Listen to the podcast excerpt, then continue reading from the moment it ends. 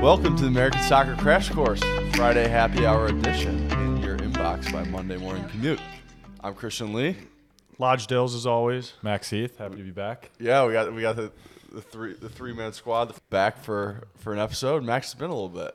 It really has. Was Um, it, it wasn't the Gio. No, I think we had one time in between the Gio controversy and this that that you were here. yeah, yeah. I think we've done one, but it has been a while. We, Yeah. we, uh, it's yeah. I, I can missed missed it. Just- We've- just we've honing your picking up craft? some steam on Twitter, and you know we've gotten some momentum going. It's good. Feels good to be back. Yeah, some, Yeah. some momentum, you know. some good, some bad. People, you, you know what? Any publicity is good publicity. First of all, as always, got to feed the producer. I mean, he's been putting off hell of a podcast these these past couple. You know, uh, he only is part time at this point because we have been going a little bit uh, less often though. Uh, If you could shout them out um, and go follow us on Apple Podcasts, Spotify, uh, Instagram, YouTube. Uh, shows live on YouTube, so this is where you'd be seeing me talk right now, as opposed to just you know the talking phone. Um, but I miss anything? Twitter, Just- yeah, just Twitter, now. man. Twitter been uh been busy lately, so I haven't been able to sink as much time into like the true content drivers, which are the the shorts. Mm-hmm. We have Max. Max, Max is really the the short Short- our short king, short yeah. Our, the, our short, form. king. Yeah, they are short king. yeah. our short king. But uh, yeah, I've been uh, you know low capital activity is just Twitter finger. So check us out on Twitter at the ASCC Pod. So yeah, uh, today we're going to be talking a little bit about the September window, which featured uh, games against Uzbekistan and Oman. Um, th- Heavy hitters. As you can Top imagine, that doesn't take up a full hour of content. So we're going to be talking uh, our U.S. men's national team hot takes. We're going to be grading each other's hot takes on how hot they are and then how accurate they are. So uh, they can really range anything. The start of this this club season, end of you know total finalization of all the transfers, and then of course you know the actual team and the and the play that we saw the last two weeks. Um, so yeah, it's going to be a bit of an off the cuff one. Going to break down some of the, some of the things we got to talk about. So. Uh, yeah, let's talk about this window. Um, first game, or let, let, let me kick it to you guys. Your kind of impressions of how this window went, your takeaways, and uh, how are you feeling about Greg Berhalter's first window back? Yeah, I mean, in, in terms of the actual games, I, I came in a little late for the first game, but it seems like Berhalter ball was back in full effect. Oh, yeah. Um, Yeah. a lot of long crosses, a lot of lot of X button. Um, Yeah. but uh, y- not great to see. Second game, admittedly, was a lot better. I think that- that that's a game I watched in its entirety. We looked, I think, pretty good from the start there. A little bit better, but you know, I think the takeaway from this window is that the uh, the, the large dark cloud of Greg Berhalter and that tension seems to be back in the team and the doubt and uh, you know in US even the clips after which I think there was probably some Twitter overreaction of Balogun walking off the field kind of Yeah. bitching. I don't think anyone knows what he was actually saying. He's probably just a striker that didn't want to be taken off, but we're already getting the constant rumors of Yeah. of unrest on the team and it seems like the good vibes of good old BJ, this the not the step coach, the coach that stepped up.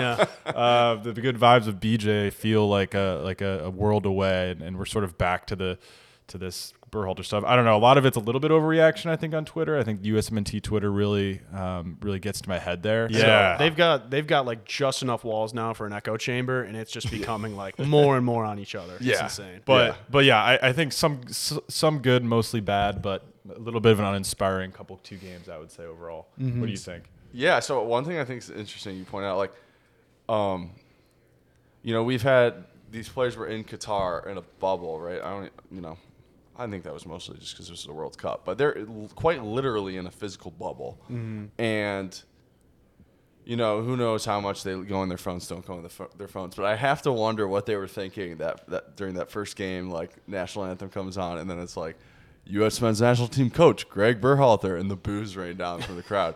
like, like there's no escaping it now. It's no longer like a figment of your imagination, or oh, maybe that's just like a misrepresentation of I a few people on Twitter. that, yeah. You know, like I wonder what was going through their heads when they when they heard that. And um, you're right. It's kind of like the bad vibes are back, at least for us on our Twitter bubble. But like, it's might be finally seeping to them. And how are the players like thinking about this for the first time? Because I mean, it's at this point, it's become very clear that it's like I mean, like at least eighty percent of this fan base is so done with this guy.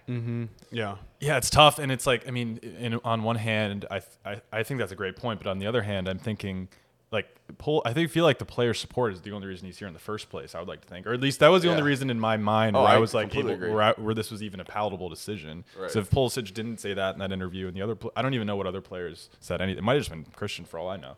But But um, Weah, Weah stepped Weah. up too, and then like you know, so, some people less like ardently, like just less intensely. But Yeah. they, but there were quite a few players who definitely. Stood Yeah, I out. mean, you have to imagine. I mean, these kids are our age and some younger. I mean, you have to imagine they're they're looking at Twitter as well, and they probably see the same accounts we do. And I, Yeah. I think it's impossible for that to not you know seep in your head. I don't know. yeah, for sure. B, this ne- never. BJ was just so universally. Did you see the guy with the "fuck it, we ball" shirt? Yeah, great shirt. Shout was out that guy. That was awesome. Shout out that guy. Yeah. So, um, you know, I I've watched several podcasts as I look across the table at Lodge, and his his face cringes at me having to bring this topic back up. But Greg Berhalter doesn't want the the Gio controversy to die. He doesn't want it to die. No matter how much Lodge wants him to kill it, he Uh, yeah. doesn't want it to die. Yeah, it's it's it's pretty stupid at this point. Like, what did he say? He's like, um, or, well, he went to the leadership conference. Let's let's timeline this first, right? Oh, you want to go all the way back? Well, let's let's just like recap it for the viewers here. So Sure, okay, At, yeah. a, at a high level timeline, uh, unrest during the World Cup, you know, caused the issues, caused the controversy, caused you know, then the whole thing with his family where you know they weren't talking to each other, where the accuse, accusations came in, um, you know, accusing somebody of doing something 20 years ago that happened to be true, you know, whatever. Uh, that was all, all under the bridge. Um, and now he's saying, you know, like at a leadership conference, putting it behind him and everything, you know, like I handled this perfectly because, you know, I'm not going to get into that, but um, then now he's you know talking about bringing in like what a leadership council person or like a, a therapist or some kind of mediator. Yeah. That's the word I'm looking for. Yeah, a mediator Bummer. to talk to your player. And mind you, World Cup was nine months ago. Nine months ago at this Yeah. point. So like you haven't talked to a guy who's probably going to be integral to your team. I mean, you saw the number ten that we had. Had flashes. Malik Tillman had flashes. I'm not going to talk negatively People are calling about him the Kirkland Gio Reyna. Kirkland Gio Reyna, that's good. I like that. Kirkland Wedges, shout out Kirkland Wedges. Um, no, it's like you need to at least have a conversation with the guy. We saw that he was in Germany at the time, but he still refuses to bring him in. You know, he has the he has the ability to say, "Oh, well, I didn't need to pull him in at this point because of his injury." Right. And so, like, it, it needs to happen before November. I want to say. Yeah. So I, I don't know. Yeah, I think I. It seems there's there's rumors circulating that he's going to go meet with him now in Germany, but like what? Like I don't know, Max. What are your, what are your thoughts? Uh, d- do either of you guys watch Winning Time? Yeah. Uh, show? I've never seen You it. watch it? Oh, is Great it show. Lakers show. Yeah. Okay. Uh, for for our viewers, if I, hopefully some of our viewers have seen Winning Time, Greg Berhalter, the way he handles like personal relationships with players reminds me of Jason Segel in Yeah. Winning Time. Yeah. Or I think he plays Paul Westfall's the name of the coach in Mm-hmm. real life. He just like in, in the show, Jason Segel plays like this really corny like history teacher like coach that like quotes like history and shit. Hmm. I feel like and he's like doesn't know how to deal with players and treats players like they're like you know high school kids and shit. I just kind of get that same vibe from from Greg. Like it just feels like this is just like being a co- leader of men 101 being a coach 101 is being able to deal like talk to your players and deal with these sort of things Mm-hmm. and like it just seems like he's like he doesn't has no feel at all for like dealing Yeah. with these sorts of situations and relationships Yeah. and I, I feel like we need our Pat Riley. The USMNT needs their Pat Riley, Greg Yeah. Berhalter. Sorry, I'm getting a little ahead of myself, but um, but yeah, it just feels like he doesn't have a good feel for this. I think it's ridiculous the mediator Mm-hmm. stuff. I really do. I mean, yeah, he iced him out first time. He's iced him out since. Like, you, you got to do something, man. Yeah. At this point, it's just like the fear of failure is just kicking in, and it's like uh, paralysis. It's analysis paralysis. I don't know. It, I'm over it. Um, I also wonder about you know if if you guys noticed, I didn't think Tim Ream played particularly well in this these last two games, and he's 36 coming off an injury, right? So like, and he had an incredible season out of nowhere, Right. Wh- whatever, right? All to say, like, I wouldn't mind having a other veteran left center back. Um, one John Brooks, Yeah. back in the conversation, which he's starting in the Bundesliga every week now. Like people are clamoring for it. But that's just not the coach to do it for either of them. Well, yeah, I mean, like that one's that one is much for you know Gio's gonna be back in October, but like that's also on the table for me. Is like, are you still so bad with the John Brooks thing that happened like two years, two, Two years, years. ago. Refresh my what what exactly happened with John Brooks? So it's there's complete speculation. He got pulled from a game at halftime. So it was the first window of, of qualification, September two years ago, um, and the U.S. tied their first game 0-0 against El Salvador, and then tied again at home against Canada, and they were down 1-0 in Honduras. And basically, John Brooks was culpable for the first goal, and Greg pulled John Brooks, and they staged like a second half comeback or whatever. Um, and they won 4 1. But we never saw John Brooks ever again, and we got just a litany of excuses that all contradicted one another about, like, oh, John's hurt right now. John needs to sort his club situation out. Uh, we just don't like his style. Like, it was one thing after another. Um, and and that's why he hasn't been back. So so yeah, so there's definitely people definitely point out that Greg has had some some gripes, and, and it just seems like there's guys he doesn't like, and and um, none scarier I think than this Geo situation. You guys mind if I kick off the hot take session because I got one right here for you. We're gonna Go for we're gonna intermix, but I got one for you. No, let's let's just go for it. Yeah. All right, so you know the system. This is how our hot takes are going to work. One of us gives the take. It's going to be rated 1 to 5 on how hot the take is, 5 being the hottest, and 1 to 5 on how accurate it is, 5 being the most accurate. Greg Berhalter is not the most culpable person in not speaking to Gio Reyna, this whole situation. The most culpable person in all of this is Matt Crocker for even uh, thinking about rehiring somebody without making them sign on the dotted line that this was priority A.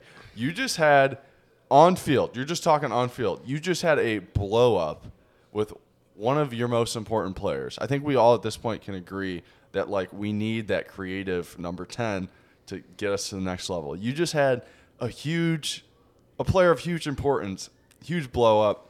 That's got to be dealt with immediately. As he's interviewing people, that should be the most immediate thing. Now, some people are actually throwing out a, a theory, like a working theory here, that Greg, the mediator, and all these things are because of some legal implication with Greg. Initially, Greg going on record saying that there was a blackmail attempt. That was something that Greg said.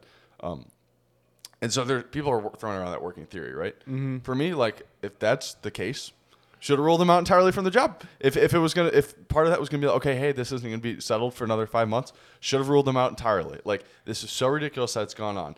You, that's just we're just talking X's and O's, okay? Yeah. Like move past that. Purely from a culture, from a fan thing, like everyone watched us not make the World Cup in 2018. You watched all the disputes go on with the, the women's team. The U.S. Soccer Federation reeks of like incompetence 24 7, right? Mm. And to draw out a PR disaster that reflected what everyone knows to be true, which is like spoiled soccer parents.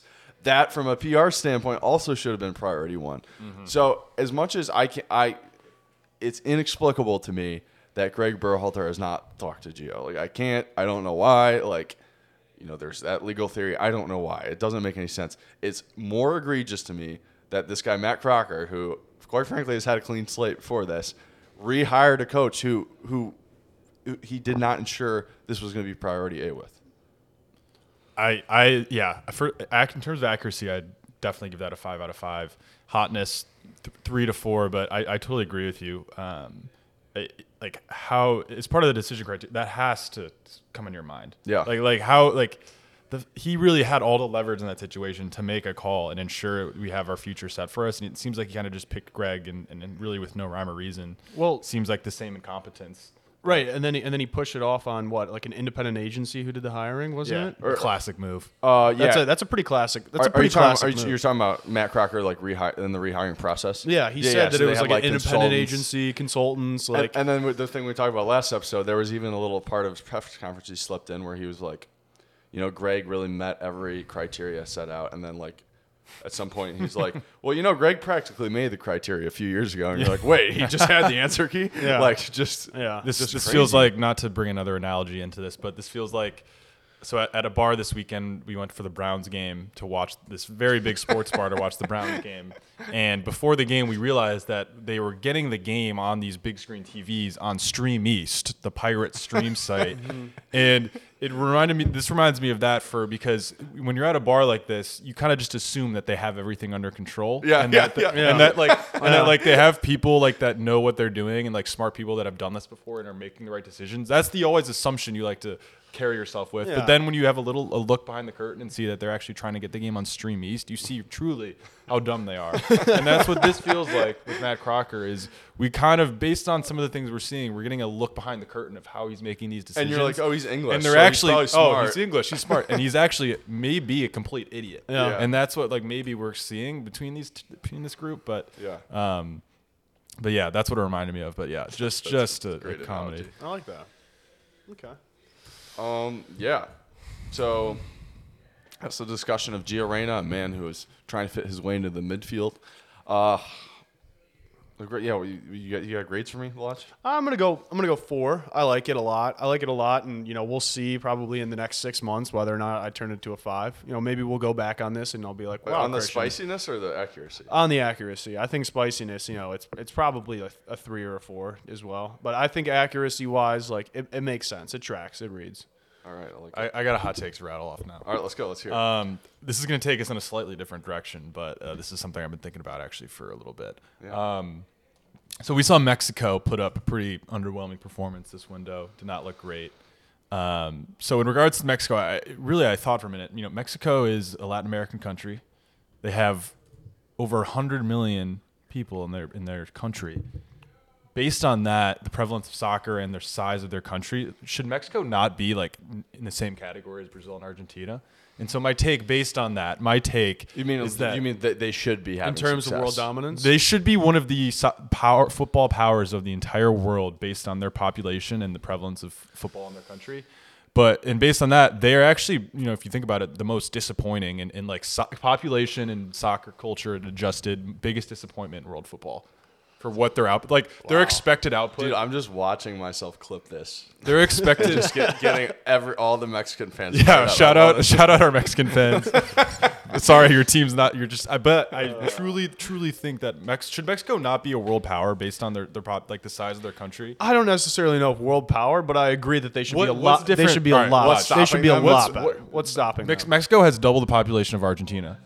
Why is Mexico not at least in the same category as Argentina? Yeah, I mean, Like- soccer's their sport. What? Soccer's their sport. Mexico, right? Yeah. it's their sport. Yeah, that's actually a great point. Like what? Like what? Why aren't they? I'm giving that. A, I'm giving that a four four. okay. I'll take that.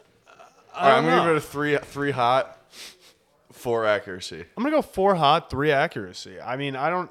I Not- feel, I feel like there's a fact that we're just not thinking of here that I can't think of on the spot. That I'm just like, as soon as I hear, Well, I'll I be think like, that's the point. There's Yeah, like, then what is the where's factor? yeah, what's the factor? Oh what's your God. reason? Like You're just assuming I'm. I mean- it's like your reverse stream east. You're assuming I'm wrong until proven right. all right, all right, all right. right. four four, yeah, four four. Yeah, I mean, like you you bullied thi- me into it, Max. Congratulations. You think about like um, Shout out our Mexican listeners.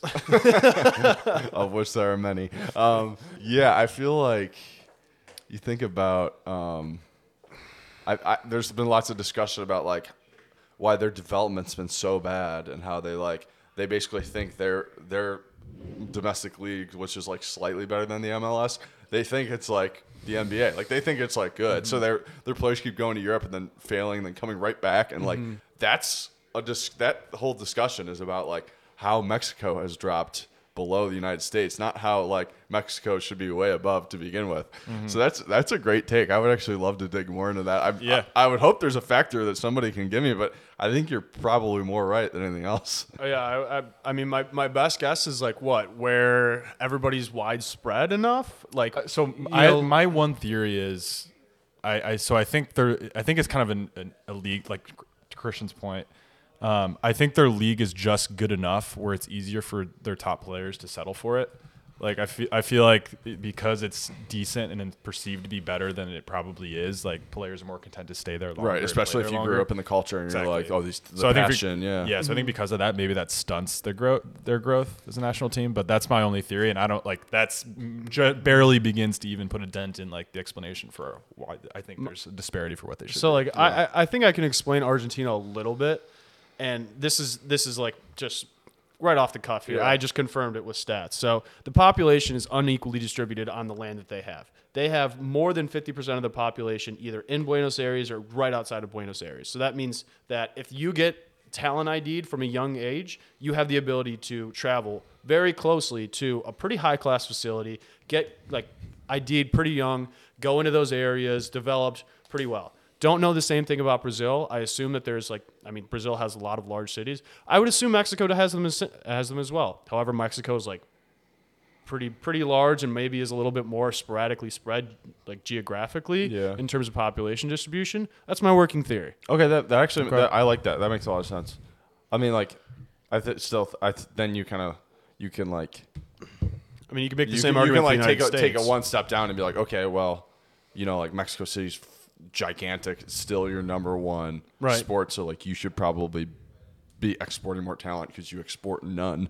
Yeah. Like your talent level is abysmal for for the size of your country and how much It you love is. soccer. Um, but yeah, that's I like that. Yeah, and, and like the studies have shown, right? Like the most successful countries, like like Germany, right? Like the huge bulk of that talent comes from like that that Frankfurt, Dortmund, like West Germany area. It's like compared to the whole size of the country, it's really like a pocket. Mm-hmm. So like yeah, that like that that talent concentration is like a huge deal. Mm-hmm. All right. You, you, I feel you can bring it back down to a three now that you've just Yeah. you've just brought your No, supporting I, I- evidence I, like to the forefront. four. I like four. Okay. Um, so my yeah. So my hot take, and this is going to be, I'm gonna. This one's going to need some explaining. So my hot take is that there is a 50% chance. No, I'm going to go 60, 75 percent chance that by the next World Cup, Matt Turner will not be our starting number one. That's a hot take. And this is this is due to the fact that right now, nine months after the World Cup, we are already getting rumors that he might not start start for his team. You know who that happened to last? When he made a large move and thought that he was going to get time? Zach Steffen. Zach Steffen became he went into Europe. Granted, Matt Matt Turner's been in Europe for a little bit, you know, has a little bit of experience, is now the Nottingham number one. However, with Greek owners, with the new Greek goalkeeper, there's rumors that he probably might lose the position. Um, you know, same thing with Ethan Horvath. He's already off the team. I don't know what Yeah, that. he got I don't know. He got screwed. Like he's just not even there. Um, but Zach Steffen, I don't know if you guys remember, two years ago was our number one captain, and just like because of the game time that he didn't get, because Oh, of what like, do you mean that's the game time? he didn't get? Because of the game time he didn't get in England At Man City? at Like, Man he's- City. he's- okay, okay. And then he started to transfer away, and he started to you know have poor performances. I think Yeah. it's it's all about confidence with the goalkeeper and Matt Turner. More credit to him. He's he has all the confidence in the world right now. He took that Gold Cup like two years ago, ran with it. Has been playing fantastically, out of his mind since then. Very happy with his play. However, all it takes is one bad year, and you are right back on the chopping block. Like to say that he's a captain now, and to say that he has all the autonomy in the world to just like be that guy and then you know oh he has a little bit of a bad time i don't think there's that case for goalkeepers right now. I think you got gaga slonina right there ready to pounce. You got another guy probably coming in.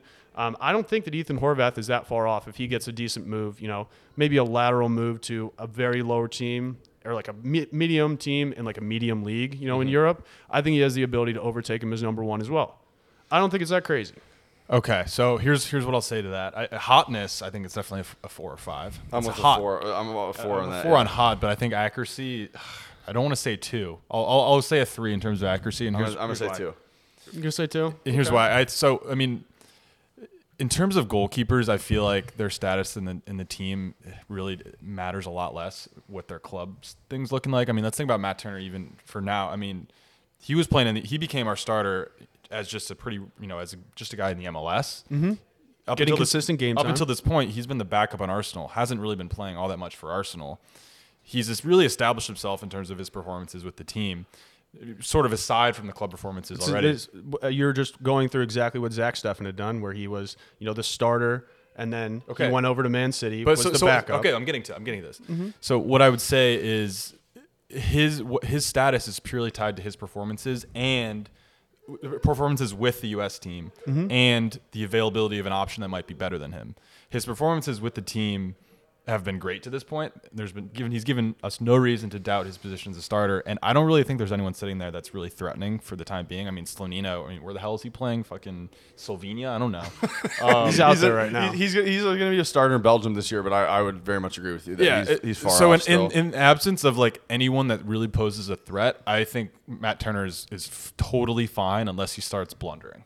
Well, uh, three years, three years out. A lot of time. It's a lot of yeah, time. I think I think I'm I'm with Max, and I, I I would like emphasize too the idea that like uh, I just don't think like the the pipeline doesn't look that good. Like Gaga seems like he's still pretty darn far away, um, and I really I really agree that that Turner's like, and you you, you think about how Turner got usurped, right? Turner um, allowed, or Turner, excuse me, you think about how Steffen got usurped by Turner because Turner played the Gold Cup. Well, Turner just said, "Screw that, that's not happening." He just played the whole Gold Cup himself.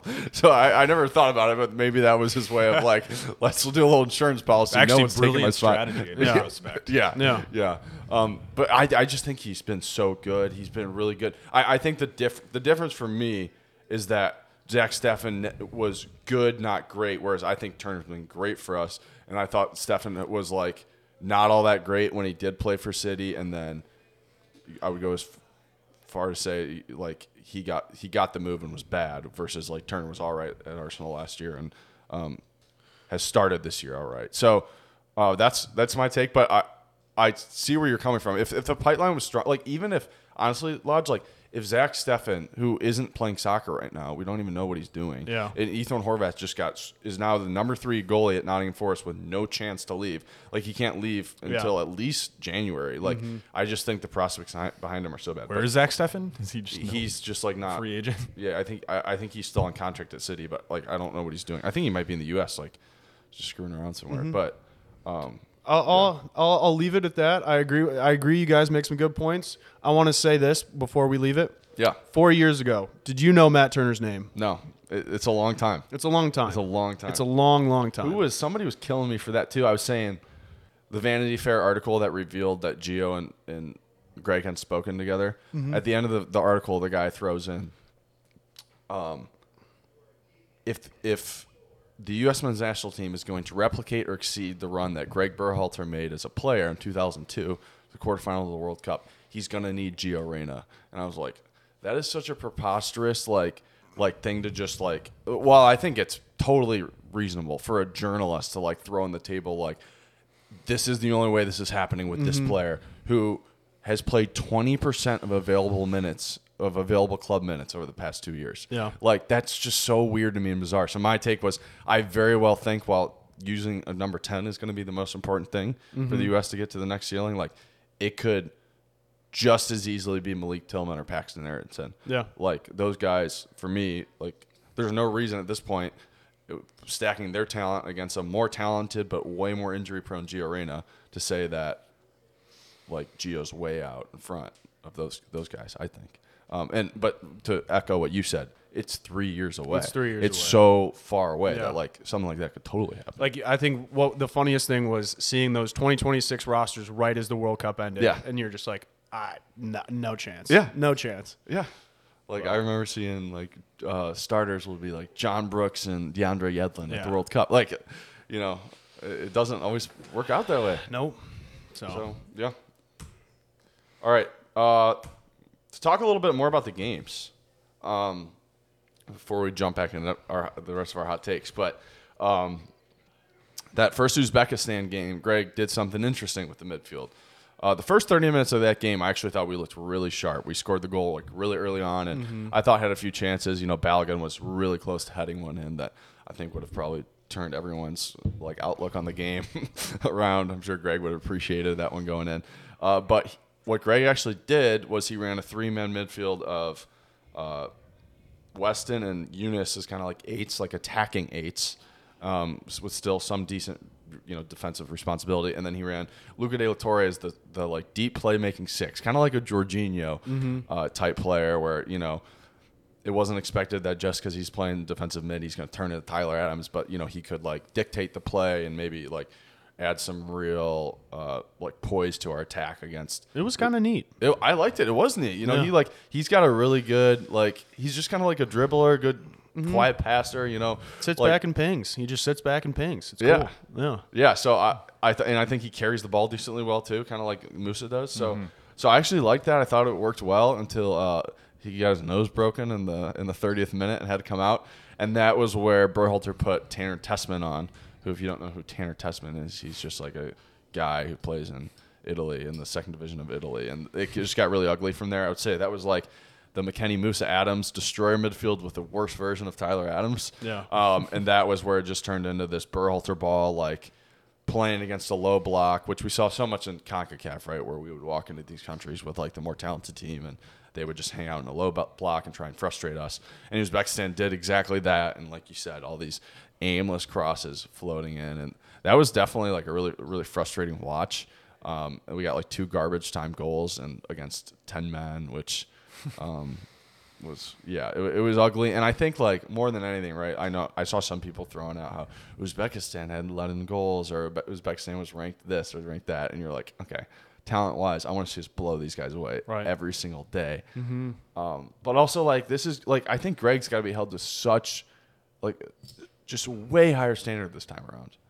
Yeah. Um, I would agree, especially against you know poor poor competition that we had there, and just like Yeah. start, it's, he started it off on the wrong foot. Like Yeah. let's be honest, he, he did. It was it was unfortunate. yeah, like you just got to As much as much as we talk bad about the guy, like I, I wish he would have started a little bit Yeah, better. I like I, I yeah, I was I was always gonna have a difficult time after that Gio saga. Like I was ready to go, like ready to get behind him, and then Yeah. after this this sec this other iteration, He's uh, he's really good at like constantly framing our team as like a work in progress. Yeah. like he Yeah. does- he, does like a really good job of like of like flipping flipping the way people think about the team around Mm-hmm. is to like the constantly being like chasing something that we're not and like we should be it like Yeah. we should be coming into our own like we should be blowing out these teams and looking good like Yeah. we should be all these things and, and he does a really good job of just head faking everyone into Mm-hmm. thinking like oh like we still have a long way to go work in progress we still like, and like it should be g- gaslighting you into believing yeah, this is where we should literally be. yeah. gaslighting. Yeah, so it's he's good at that, if, if nothing else. But um, yeah, I agree. I mean, can we get into the second game? Yeah, let's talk second game. Yeah, Second game, I don't know if you guys saw that interview. I think I mentioned it in our group chat. That was like Brenden Aaronson said, "Yeah, we've really been working on playing the ball back post." I like watched that second game and I was like, "No shit." Oh my God! How many balls did Weston play in the first half to that back post? At least ten, like if not fifteen or twenty. It was ridiculous. well, it was working those ball- extremely I mean, well. it was- those, it was- those balls are good. It was it like was those working, but like, I mean, do you think that's going to work against a higher level team? Do you think it was? I mean, I, you can take the game as a training session, sure, but like at some point you need to do something a little bit different. well, what I, what I would say is like I mean, we did get the one goal off of it. The one goal looked Well, fantastic. I think Yeah, the it was- diagonal balls from Weston to, to like a wide. I actually kind of like. I don't think that's necessarily like an aimless Berhalter ball. Cross. Right, that's- I feel like I, I feel like that's actually good. uh, Like a good right, eye by. right, but I think like you know, after you do it five times in a single Yeah. half, if you play a halfway decent team, like they're probably either a gonna sharpen up and say, okay, maybe we should have a guy you know playing over there, or b they'll sub somebody out and put like a center back out left back. Like it's not crazy for that to happen. Yeah, I, I mean, I I It see would- what you're saying, but it's like one of those things, like you know, like when you work on something in training for a few days, and then you have the game right after it. Like for that game, especially in a warm kind of warm up game, like you're probably going to be overemphasizing that thing you I, learned. I agree. I don't But- know. It was just it, it was like beating a dead horse, and every time I saw it, it was like, I, this is not going to work against a better team. Like, well, we yeah, do- but I I I don't think I think you, like I can't sit here and complain about uh, how we looked against Uzbekistan and then be like. Oh, at 1-0, we should have let the gas off and tried new things because we're so No. much better than no, no, these no, guys. We shouldn't. We shouldn't have let the gas off. But like at the same. But like it was working, so I think I think going away from that is kind of letting the gas off. okay, okay. I don't know. But so here, here's what I'll say, Lodge. When I saw that quote, I was thinking that I think we all colle- collectively moaned because we were like, "Oh, that sounds like Berhalter ball. That sounds like passing the ball around the horseshoe, not knowing what to do next, hitting a completely aimless cross." Whereas like what what Weston and, and I don't know.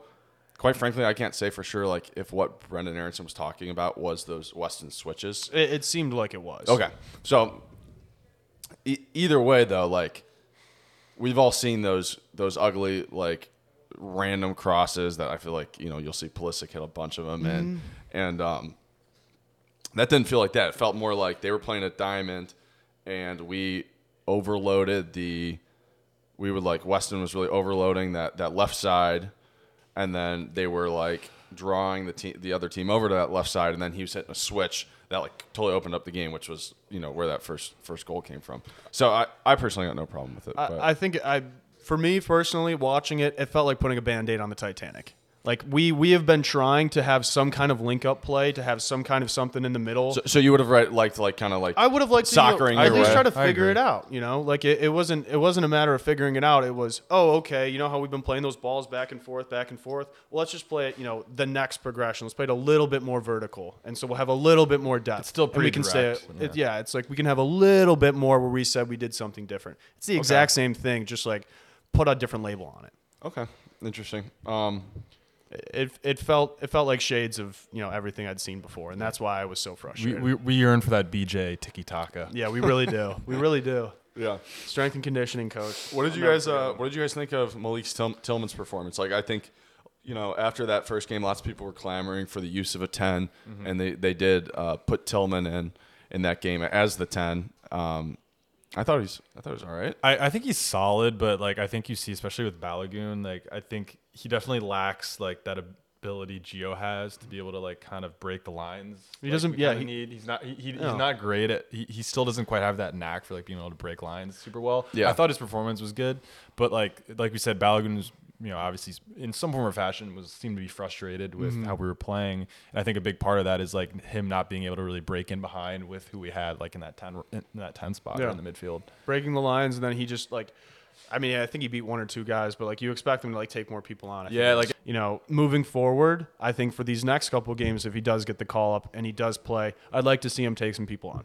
Yeah, yeah, I agree. He definitely like um, definitely had like a little bit of a trot going the whole game. Like, but mm-hmm. I, I, I do think like just the few the few kind of incisive moments that he did have for me were really encouraging and were kind of a like vindication of what we've been asking for all along, which is mm-hmm. just like put the other team on the back foot a little bit. Like Uzbek, I I just think Uzbek in that first game, they just had nothing to think about. Like you, when you when you when you're passing around the horseshoe, that, that team sits there and goes, "Oh man, they're not going to score on us." Like if we get this ball back, we can we can counterattack, but it's not life or death. Like we can play with each other a little bit, and we don't have to worry about a turnover leading to a goal because these guys have no interest in being direct. Like they're not mm-hmm. going to, they, they don't scare us. So Yeah. Um, yeah, but I was overall I was happy with the Oman game. So I actually went to the game. Yeah. um, d- didn't mention didn't that. Let's, yeah, yeah, let's let's talk about that. yeah, was so it was it was a good trip, man. I you know I uh, so Max, did you see you've seen the the Yeah, I saw 18 you were there. or sorry, but you you've seen the 18 play right? So I know Lodge got to see a couple of USA Mexico game. Um, have I like ever? Yeah, Uh, I've seen a couple. I, I don't know. I didn't know if you I guys don't went to some games, but anyways, I had never been to the Yeah. see, seen the A team yet. I saw they were in the Midwest, which to be fair is not like an infrequent occurrence. But Yeah. but I was like, um, I was like, yeah, I gotta get to a game. Um, cheap little plane ticket to uh, to Minnesota where my our buddy just moved. Um, and Shout we- out to Shout out to Patty. Shout out to Patty. Thanks for having us. I don't know if he, I don't think he listens to our pod, but maybe I'll let him know. I'll let Yeah. him know we shot him out. You got a shout out, Um, yeah. So yeah, went to uh, flew to Minneapolis. It was a uh, good first time in the Twin Cities, so it was, it was cool seeing that. Mm-hmm. Uh, very beautiful. They got beautiful lakes. Like t- like I knew they had lakes in Minnesota, but I didn't know we were talking like Lake ten lakes. steps off downtown, like gorgeous really? lake, which is cool. Nice. Um, yeah, so got dinner before, showed up at the game, caught so caught a little bit of warm ups. Um, uh, that so it's at it was at Allianz Field Lodge. I know you're a Bayern fan, and Bayern plays at the Allianz. Arena. Mm-hmm. I think there's three total in the world. Yeah. okay, yeah, and um, Allianz Field is very much like modeled after Yeah. Uh, Allianz Arena. You can tell it's got the same like kind of like saucer look to it. Is Allianz insurance? I don't know what they do. If do. there's ever a company name I don't recognize but is big, just gonna I, guess just assume, I just assume it's Yeah, insurance. let's- Like, all right, Lodge, uh, you're, gonna look, you're gonna look that up while was I talk. Aon Insurance? Um, Aon is insurance. Um, International final, financial services provider. Okay. So insurance. Insurance. All right. Of some of some sort. I'm sure they. That- I'm sure they that's- do some that's- kind that's of a insurance. euph- that's yeah, that's Insurance. That's in, that's in the offering. Um, so yeah, it was a really cool stadium. Um, you know, the atmosphere wasn't wasn't awesome, as you guys probably could see on TV, and was the case in the first friendly against Uzbekistan in St. Louis. Mm-hmm. Um, after Greg Berhalter called St. Louis the capital of soccer in America, Yeah. and, and had a terrible showing, which is kind of sucks. Um, but yeah, it was it was all right. You know, it was, it was a friendly on a Tuesday night. Got exactly what I wanted to see out of it, which is was seeing our guys in person. So it, was a great experience. I, Nice. I, I enjoyed it. Um, but definitely, I think that's a, that is a topic in and of itself. Just um, unless you guys got anything else in the game, I got Um, nothing on we the got game. we got we got a Balogun goal. Yeah. Pepi. I got scored. I got one more hot take, but I'm gonna let you I'm gonna let you Yeah, go I for think it. I got Yeah. one more hot take too. Yeah, we so so just to recap the goals in that in that game before I, I talk about the attendance a little bit more. Um, you had that really nice, really nice play at the beginning of the game that Balogun scored on. Brenden Aaronson chipped in with the, the ugliest free kick you've ever seen. Yeah. Before Pepi scored, and then there was a there was an own goal that Yeah. uh, Kevin Paredes came on for his debut, a- another young prospect. Everybody's been talking about him. Yeah, he, Yeah. I thought he looked lively. Yeah. I kind of Li- not a lot. he of was like sample tripping over his feet, but he Yeah. did. I think I think if you come in and you put a goal contribution, I like what I saw. He's I like think he's like got that little dog that's just like too too big for or his paws are too big for his body. You Yeah. know, and you're like, oh, He- this, good he could be in something. now. he could be something. Yeah. yeah. We're excited. Um, so yeah, let's talk about attendance. Like I went to the, and then we went to the Twins game the next day, right? so we're talking night game, U.S. men's national team, thirteen thousand fans. I go to the Twins game the next day. It's at noon on a Wednesday, eighteen thousand fans. And I'm like, damn, that that hits you right in the face. Yeah.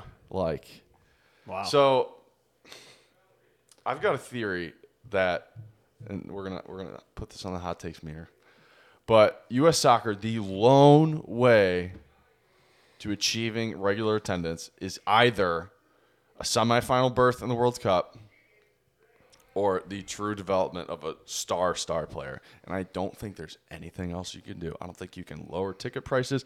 I don't think you can market a little bit better. I truly and well like did you truly believe that's the only avenue. did you see what they're trying to do?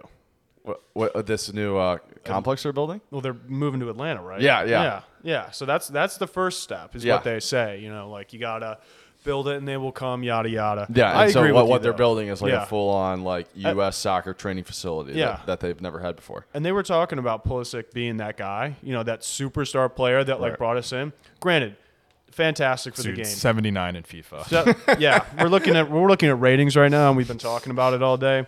Uh, if you're if you're not sure if he's going to be an 80 or a 79 with a potential of like 83 to 84, we need like an 88. yeah, we need In something. FIFA, yeah. we need something. Yeah. Not not the guy right now. Gio's got actually a better potential.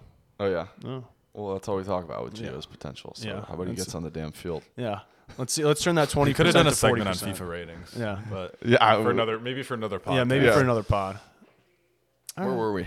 Um, we were talking about semifinal berth or world class player. I don't hate it.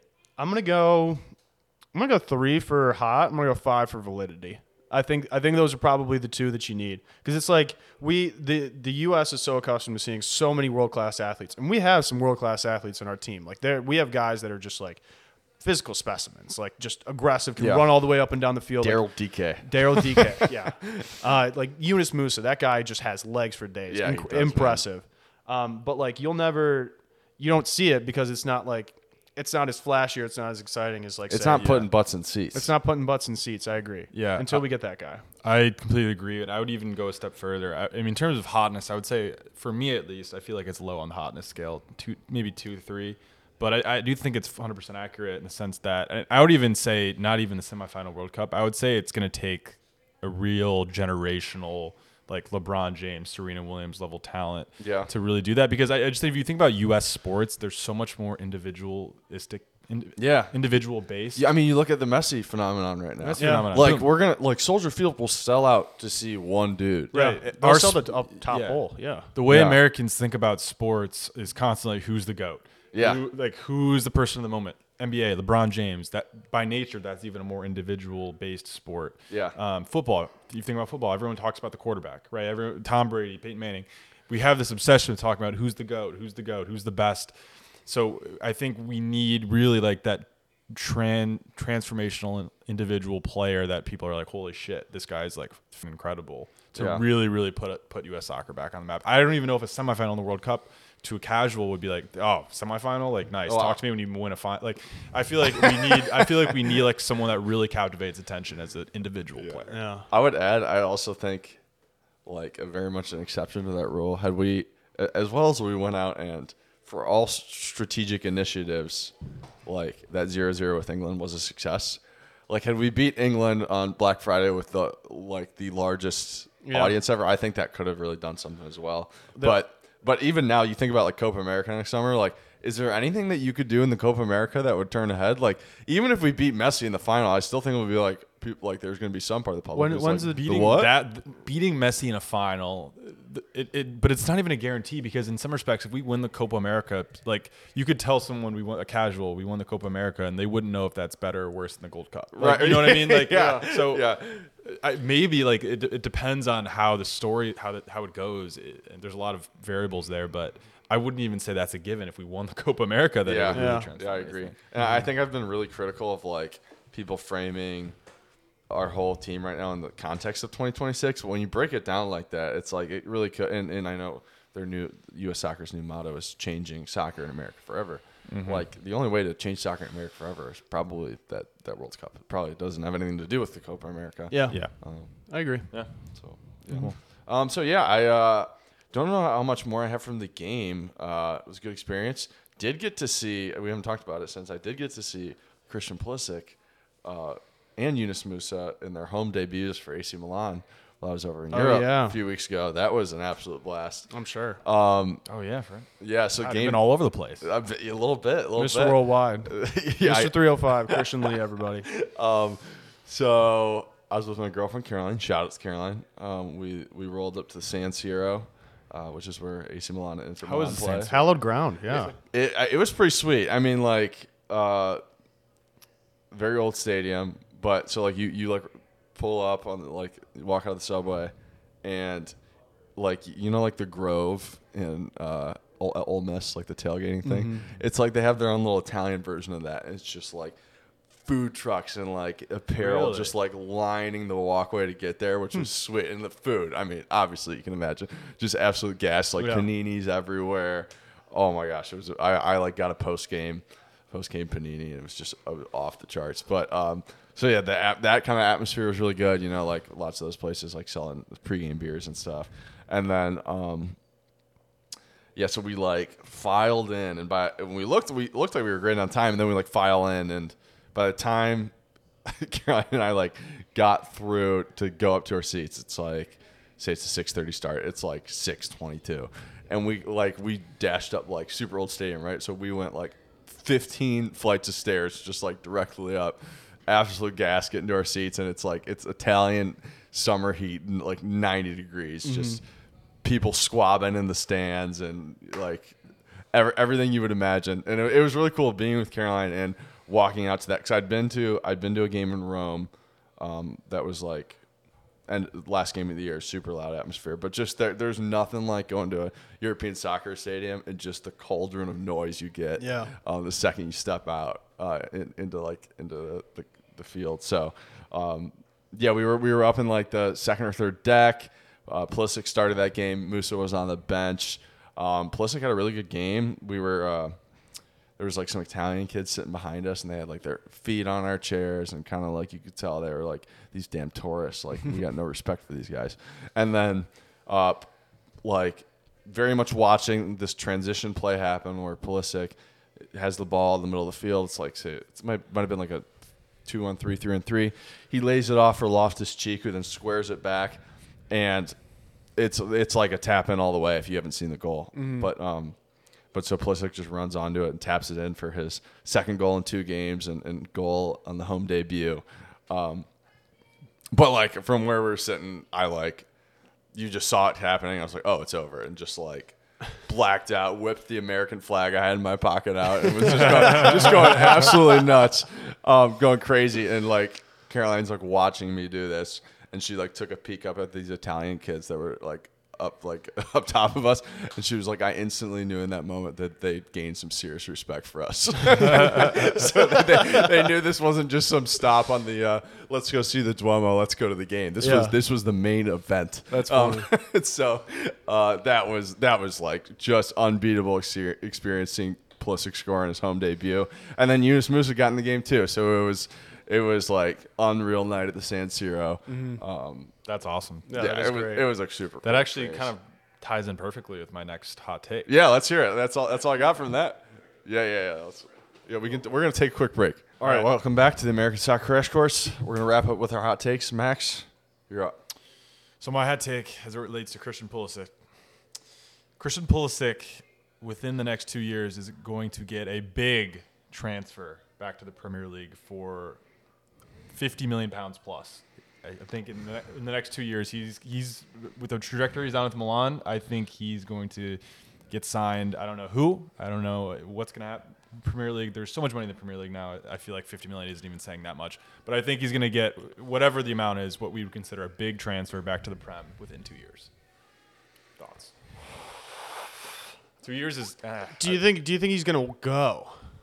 Yeah, that's that's my question. Yeah, because like. I, I don't think I don't think he's like, I, that's totally possible, hundred percent possible. I'm gonna put like, I'm gonna put it at like a three right now because like I would say one on the possibility, but like five on like would he go back? I mean that was horrible experience that he had. Like I'm not I, saying Chelsea. I- I- I'm not think- saying Chelsea either, but like at the same time, like probably left a bad taste in his mouth. He, I mean, obviously, you know, like a player probably wants to go back to like an English speaking country, like you kind of get that sort of thing. yeah. but- Especially with uh. all the money in the Premier League, te- like now, I feel like there's more teams that are opening up as actual candidates to p- pay big for Pulisic. Like I think it could be. I mean, Liverpool comes. in- Klopp, I think, would is a Pulisic guy.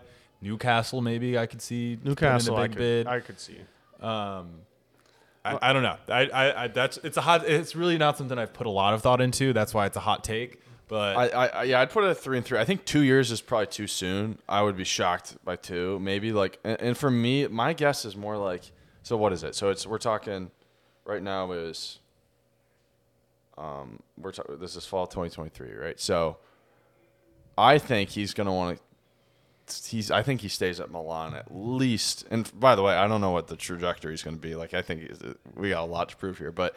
Um, I think he's gonna if if he's playing well and stuff and a starter at Milan and they're in the Champions League, I think he's gonna want to be there till the World Cup in 2026 and not have another transfer. I don't think that's crazy. Yeah, that's a Yeah. fair point. Maybe That's a three good years. point. Maybe post World Cup. Okay. I don't know. Yeah.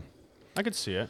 I don't know. Nothing, I was just rattling off. That's a hot No, I- take. Pure that's a- hot take. That's a that's a pure hot take. I like that. All right, I got a I got a Pulisic one. okay. Or on the subject, yeah, go for it. Pulisic's trajectory does not contradict the fact that he was very much part of the problem at Chelsea. Um, I watched him play those last two games and just stink it up, and it was just a reminder to me, man. Like when this dude has a bad game, the eye test on him is awful. Like a Pulisic bad game is like one of the worst fucking things you can watch. It is horrendous. I don't know if you guys thought that watching him the last two games, but oh my god, like it's it's it's crazy how like he can be on such a hot streak and then just like have a game where you're like, does this dude like?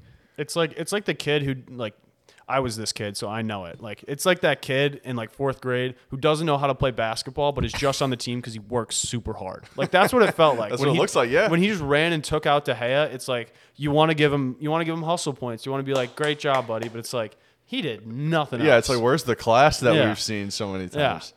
So I mean that that's what it felt like for me. I I, I agree. Yeah. Would you like to grade my hot take? I don't, I don't know. I'm, I'm a Pulisic guy. I think he's going to get a big transfer out. All right, all I'm giving you three for accuracy. I um, four for hot take. I, I think like listen. We've already seen, you see the Tim Howard quote today. Yeah, I, I didn't agree with that at all. You didn't agree with that at all. No. I sort of do. I feel like I do. I, I sort of agree with the nationality part, but like I don't agree that like. Okay, I don't know if this makes sense, but like I, I somewhat agree that like Kai Haver- Havertz got more chances than him because he was an American. But I also don't wouldn't go as far as say like Americans are getting discriminated against. Like I think there's a couple select nationalities that maybe get more more slack, but like I don't think it's like an American specific. I, thing. I also think it's. I mean, Chelsea probably top one toxic culture to Yeah. be trying to make your career. Yeah. in. for sure. He's Especially now, he's a, but- he's a streaky player for sure, so it definitely didn't like help. And I, I think Tim rings true or rings true Yeah. outside of Christian, but like I, in this situation, eh, I don't know. Yeah, definitely not the club to like play him out of the bad times. Yeah. That was like why it was never going to be fit, right? Yeah. Mm-hmm. Especially for a guy who just puts up stinkers that like sit in your mind. And like he's had that yeah. experience in the U.S. team where he can just play his way out of a bad thing. Yeah. Like in Dortmund, like you know they'll sit you on the bench, they'll get you in, they'll sub Yeah, you in quite right. a bit. Like you can get played out of it. There's not like 20 guys on the bench that are Yeah, Chelsea, no chance, no chance. yeah. Um, you guys got any more hot takes? I got I got one. Yeah, let's hear it. And I don't know if it's I don't even know if it's hot anymore, but uh, going into the Copa America, if we play in Argentina or we play Brazil or even a Chile at this point for me, we do not win if we start the MMA midfield. We lose. I think in a knockout round, no matter what, we go home as losers if we start the MMA midfield in a, in a midfield three.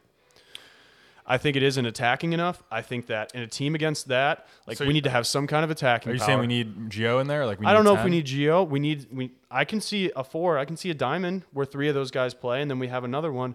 I cannot see them as a midfield three leading us to win, leading us to a victory against a top team. Yeah, uh, unless we take them to penalties somehow. But but Yeah. with, I I would at the very least I, I very much agree in the long term. Like that's how you take out giants. It's Yeah. like you raise your ceiling with a guy like that. Um, I'm gonna say I'm gonna say two for hot, but five for accuracy. I, Yeah. I was gonna actually say yeah, two for hot five. I actually was thinking of the same take. Like I think for us to actually be, I I think without a like a good ten, without a Gio in there or someone Mm-hmm. somewhat similar skill set, I think we're kind of a mid. We're kind of mids. Yeah. Like I don't think we have any creativity or ability to really. and that's break why lines that's why we're a have that. system we're a system team that is playing with a system coach right now, and that's just where we are. It's unfortunate. Well, we need to make the next step. But yeah, so we'll we'll see what happens. Like I, uh, you know, I, I, I did like what Greg did with the Luca De La Torre thing. I don't know how often he plans on using it. I'm encouraged by the fact he used a ten. So I, you know, we didn't see even if Tanner Tessmann came in and it created a quasi MMA midfield. Um, we didn't see Greg lead off with like like yeah. I, he, we didn't see him lead off with Musah McKennie Tessmann or another six. So, um, yeah. So I'm I'm at least encouraged that that system might include the ten. I and if it doesn't, I'm going to be pretty damn depressed. I'll say that much. I, I agree, but at the same time, we had the same thing in World Cup qualifying going into the World Cup, and then we got what we got. So like I, I- think like until we change those momentums in big games, that's why I wanted to call it big games only. Yeah. Like it just needs to it's it's a mindset. Like we we can't be we can't be thinking we're little brother and we're just gonna pack it in and hope for the best. Like it just needs to be there needs to be some form of attacking. So can I ask you this? So this, I think it creates an interesting proposition for this next game, which is going to be in October against, Against Germany. Germany. Like, I, it's really, it's really a tough one. I don't know how upset I'm going to be if Greg doesn't start Gio in that game. Because I want, because that's what I want to commit to long term. But like, Gio's first game back. Do, do you think we just run with it? It's the perfect situation, dude. He's been playing in Germany for how long now? Like it's against people that he's had the experience playing in the Bundesliga against. Like I think it's like best case scenario is he is the number one person on the team sheet for that game. Do I think it's going to happen? 50-50.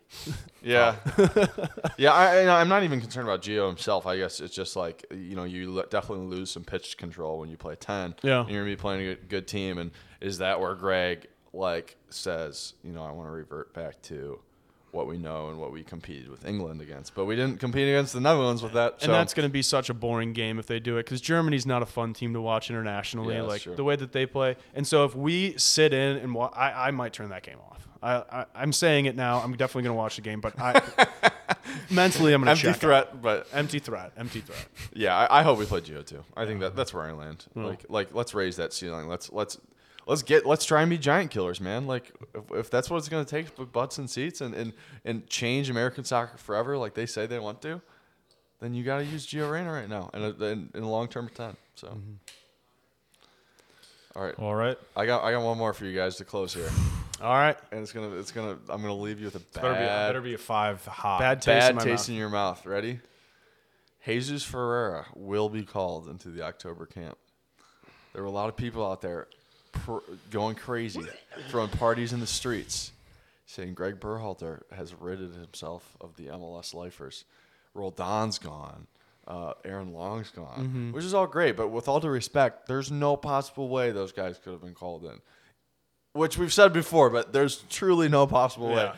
that those guys could have been called in. Yeah. However, Jesus Ferreira had COVID the week before camp. And there was even this little kind of rumbling of like, is he was he gonna get a transfer? All these all these different things. My hot take is that as much as people want to celebrate, this one's not over yet. Jesus Ferreira is go- and Josh Sargent got hurt. Jesus Ferreira will be on that October roster, much to the chagrin of the American faithful. I, you know, I don't know. I don't know if that's hot. I, feel feel like- I don't even know if that's it's hot. not. I guess it's not hot because I had to It's walk leaving a you bad through taste it. in my Seventy six in. FIFA. But just take yourself back to when, take yourself back to when I first said the take. What did you think? Before I I- presented the logic. So Christian, it, it frustrates me a little bit, but I've honestly made myself comfortable with the fact that Jesus Ferreira is going to be around for a long time. That I'm hearing that I'm like, Jesus Ferreira is number four on our FIFA rating list. So like, Don't you dare! Don't even do that, Don't you Dude, and dare. like honestly, he's even I hate to even say it, he's slightly won me over with some of his Gold Cup performances a little bit. Oh, Not won God. me over. You fell for the the pirate of the Caribbean, destroying all those Caribbean nations. I, I don't respect. I don't like. I mean, but in terms of him versus Sargent, I mean, with, with now with a pretty clear cut front two, Balogun, Yeah. Pepi, no, it's not gonna be. It's not gonna be.